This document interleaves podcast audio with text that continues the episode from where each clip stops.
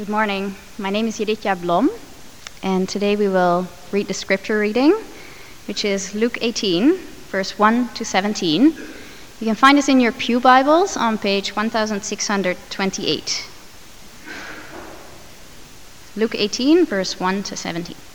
Let's pray.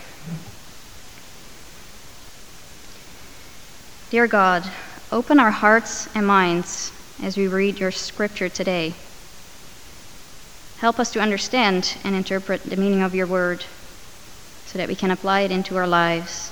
Bring us courage and inspiration. Amen.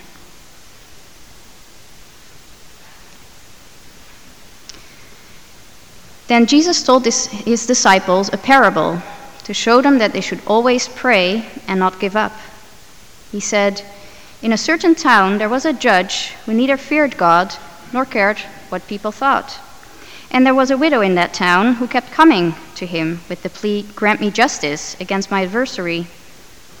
For some time he refused, but finally he said to himself, Even though I don't fear God or care what people think, yet because this widow keeps bothering me, I will see that she gets justice, so that she won't eventually come and attack me. And the Lord said, Listen to what the unjust judge says. And will not God bring about justice for his chosen ones who cry out to him day and night? Will he keep putting them off? I tell you, he will see that they get justice and quickly. However, when the Son of Man comes, will he find faith on the earth? To some who were confident of their own righteousness and looked down on everyone else, Jesus told this parable. Two men went up to the temple to pray, one a Pharisee and the other a tax collector. The Pharisee stood by himself and prayed, God, I thank you that I'm not like the other people robbers, evildoers, adulterers, or even like this tax collector. I fast twice a week and give a tenth of all I get. But the tax collector stood at a distance. He would not even look up to heaven, but beat his breast and said, God, have mercy on me, a sinner. I tell you that this man, rather than the other, went home justified before God. For all those who exalt themselves will be humbled, and those who humble themselves will be exalted. People were also bringing babies to Jesus for him to place his hands on them. When the disciples saw this, they rebuked them.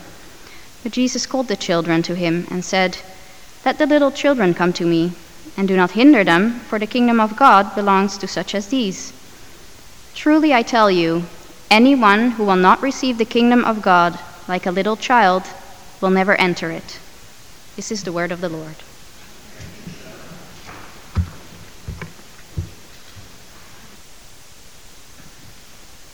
We could have kept ra- reading. This section of Scripture actually continues to unfold uh, through a story after this one about the rich young ruler who comes in and says, What must I do to inter- inherit eternal life? And, then you encounter a, another story of, of Jesus after that, welcoming people in, a, a blind beggar, blind Bartimaeus. And then after that, in the start of the next chapter, you get Jesus welcoming Zacchaeus. And you have between the start of what you did, you read, all the way through the time when Jesus shows up at Jerusalem for that first Palm Sunday, that, that arrival in the holy city. You get this series of stories in Luke, parables and stories mixed together that really say who belongs in the kingdom Who's welcome in God's kingdom? Who has a place here?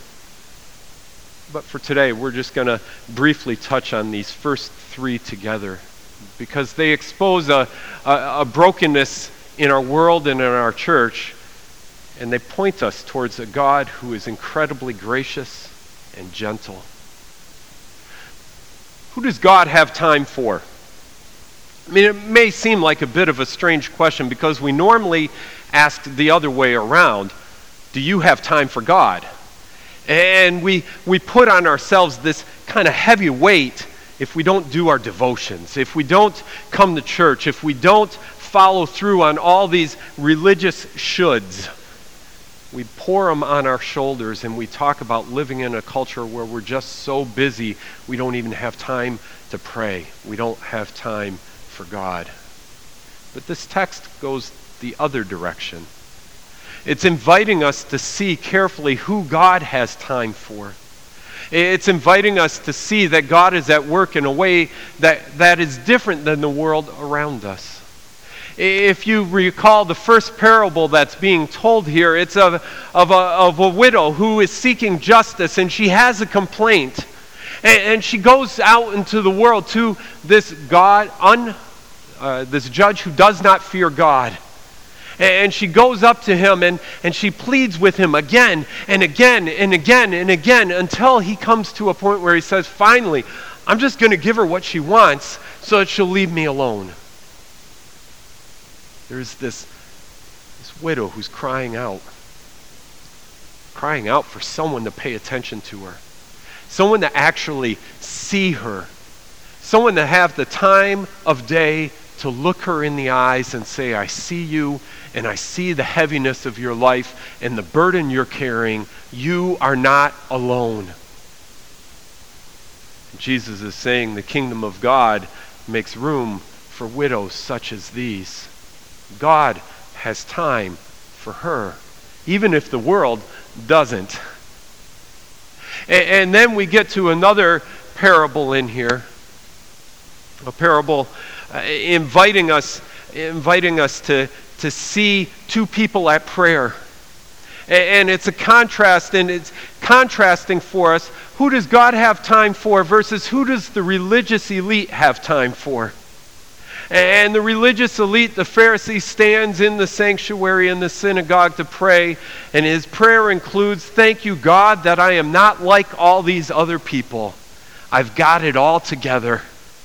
And look around me, Lord, and, and see even that tax collector over there in the corner. Thank you, Lord, I am not like him. And the tax collector, almost unnoticed, standing back in that corner. Says he doesn't even doesn't even dare to look up to heaven. And he beats his chest. Have mercy on me. Have mercy on me. Off in a corner.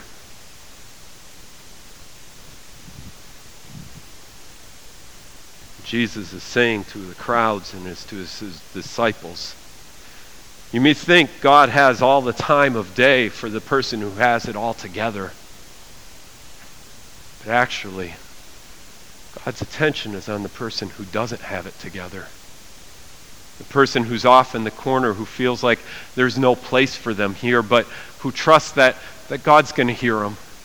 Even though he is a sinner, even though he seems to be defying all the parameters of what makes for a good and righteous and holy person, God has time for him.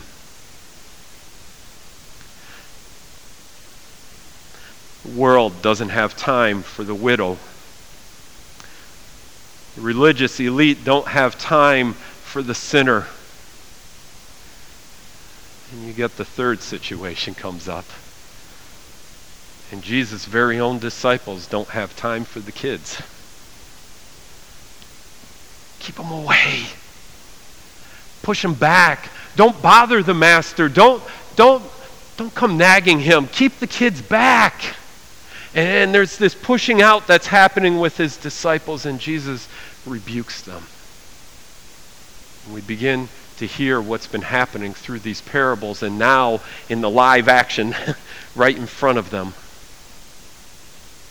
You start way out there with this world that is rejecting the marginalized who have nothing to offer the world in terms of power or resources or place. You move a little narrower to a church that has no time for actual sinners. And you move to those 12 disciples who knew Jesus intimately, who have no time for the kids. And in that context, we hear this question but who does God have time for? And Jesus responds to all those parables and, and to this situation by saying, Bring the kids to me. Welcome them in. Make room for them here because I've got all the time of day for them. This is not a new pattern for Jesus, it's something that's been happening all along. There's another account in one of the other Gospels where Jesus is walking along and, and he's been, uh, his attention has been uh, captured by a, a, leader who says, Quickly, my child is dying, right? And, and they go along the way, and as they're on the way, a lady who's been bleeding for 12 years touches the hem of his cloak. And he stops in the middle of this crowd on the way to go keep somebody from dying. He says, Who touched me? Who came close to me? Who reached out to me? I've got time for that person. I've got time to pay attention to this person. Everybody else has written off and cast off. Jesus has been demonstrating all along I've got time for the least significant people. I've got time for them.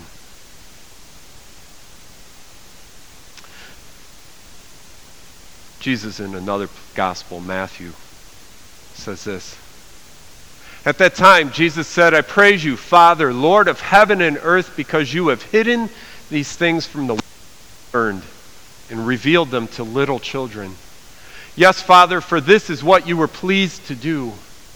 All things have been committed to me by my Father. No one knows the Son except the Father, and no one knows the Father except the Son and those to whom the Son chooses to reveal him. Come to me, all you who are weary and burden, and I will give you rest.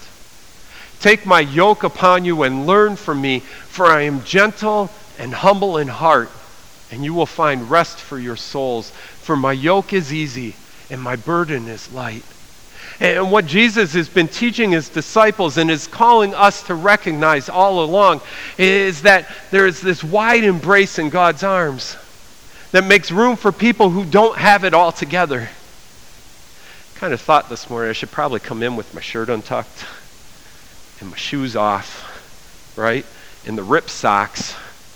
And, and, and seriously, because we come to church and, and we come with everything put together like we've got it all together, we've got the answers, and we, we tell the people around us by the very way we dress, I've got it together. I'm here because everything's going well. But this gospel message is of a God who says to us, I know you don't got it all together. I know it's just hanging out. I know you are broken and tired and weary, and, things don't make sense. And, and if people really saw you would kind of be embarrassed and full of shame because you know the sin that's in your heart. You know the loneliness you experience. You know how you seem to be an inconvenience to the people around you. And you're tired. And you're weary. And you're hurting. And Jesus is saying, I've got you. Come to me. I'm not like the world. I'm not going to push you away and write you off because you don't offer me anything. I'm not like the religious elite who think it's only the people who have it all together that belong in church. I'm not even like the disciples who are too busy trying to adult that they forget that they're still all children of God. We have a God who in the flesh comes to us and says, I'm gentle. Come to me. Don't be afraid of me. Don't be afraid to let your brokenness hang out around me. I've got you. I've got room for you. Come to me. I've got time to look you in the face and say, I know you. I see you. I love you. I was at the worship symposium two weeks ago. One of the guys there said this, John Swinton. He said, Jesus who is God, the creator of the universe, the all powerful one, is gentle. Now, how often in our world are we taught to fear those who have power? We even have a, a phrase that talks about the more power someone has, the more likely they are to become corrupt. And we look at the brokenness in our world that those who have power are out to defend themselves and get all they can for themselves.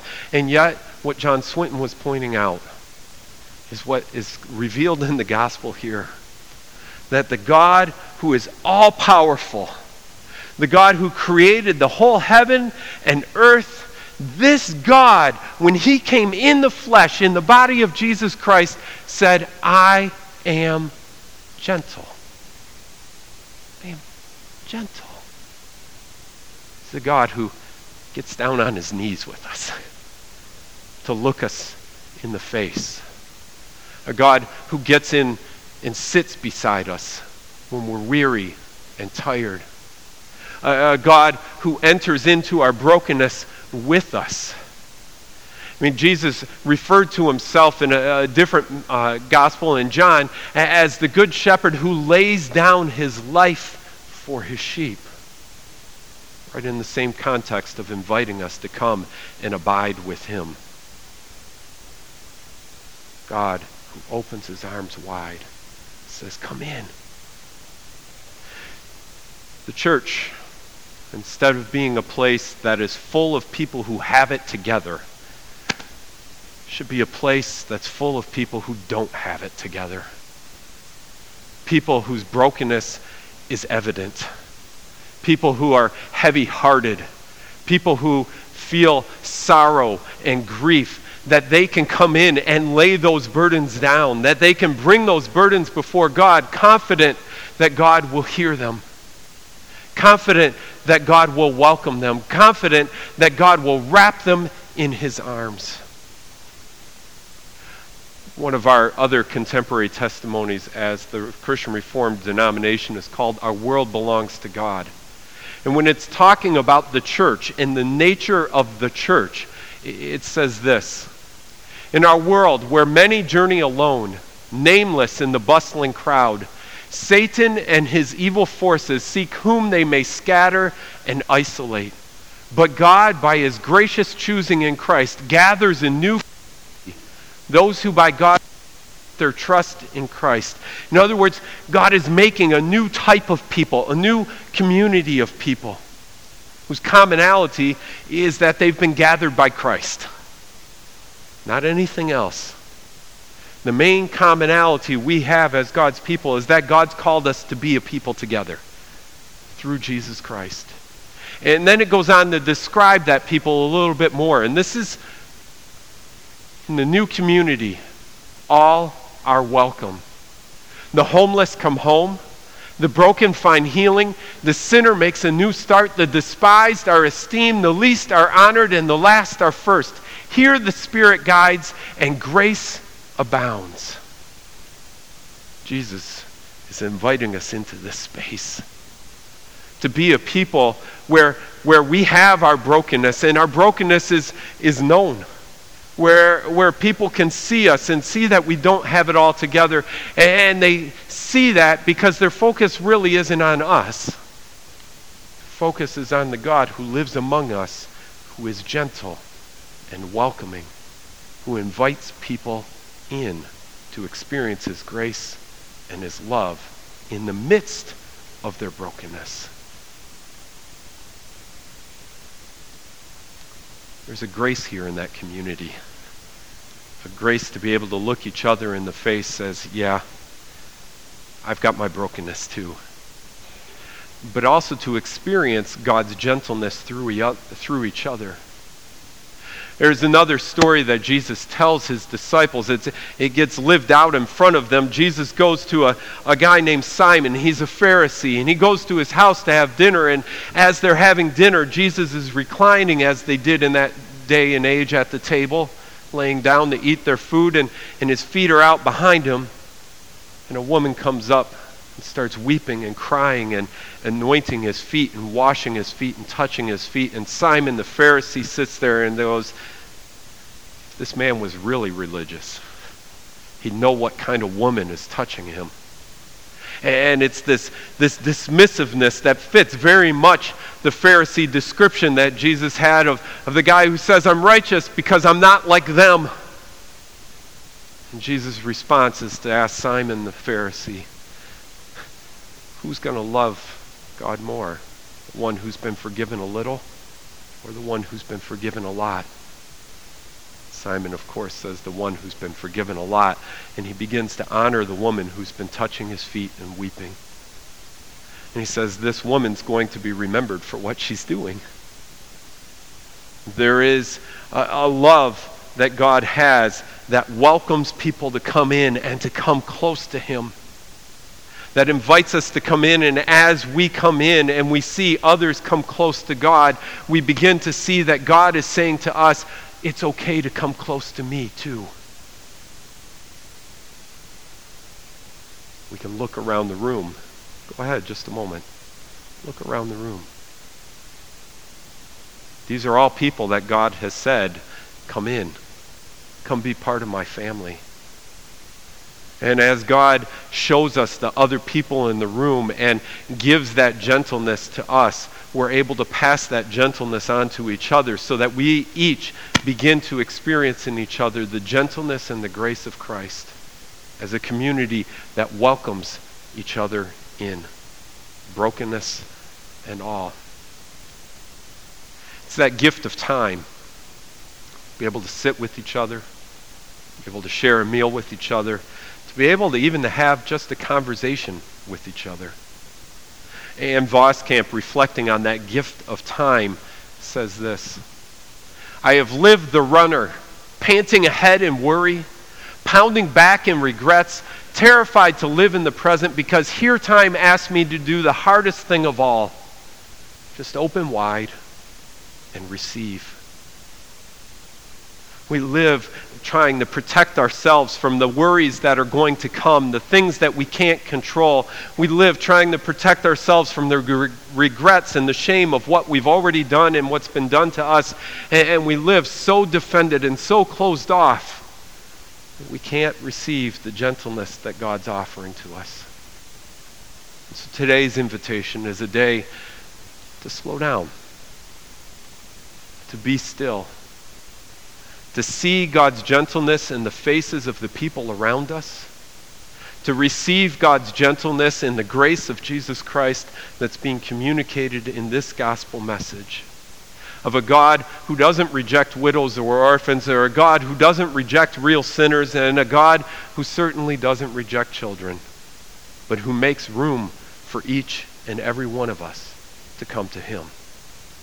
Come to me all you who are weary and heavy burden, and I will give you rest. For I am gentle and humble in heart. Let's pray.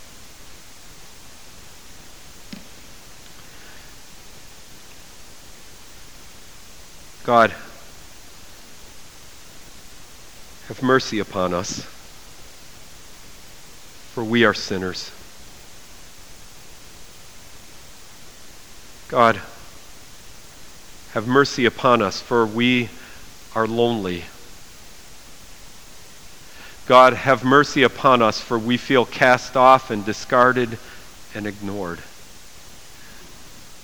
God, have mercy upon us, for we need your gentleness and your grace. Welcome us in. Allow us to feel your love. And as we feel and experience your love here in the moment, as we receive that gift of grace from you. Help us to pour that grace out on those around us, that they too might experience your gentle love. In Christ Jesus we pray. Amen.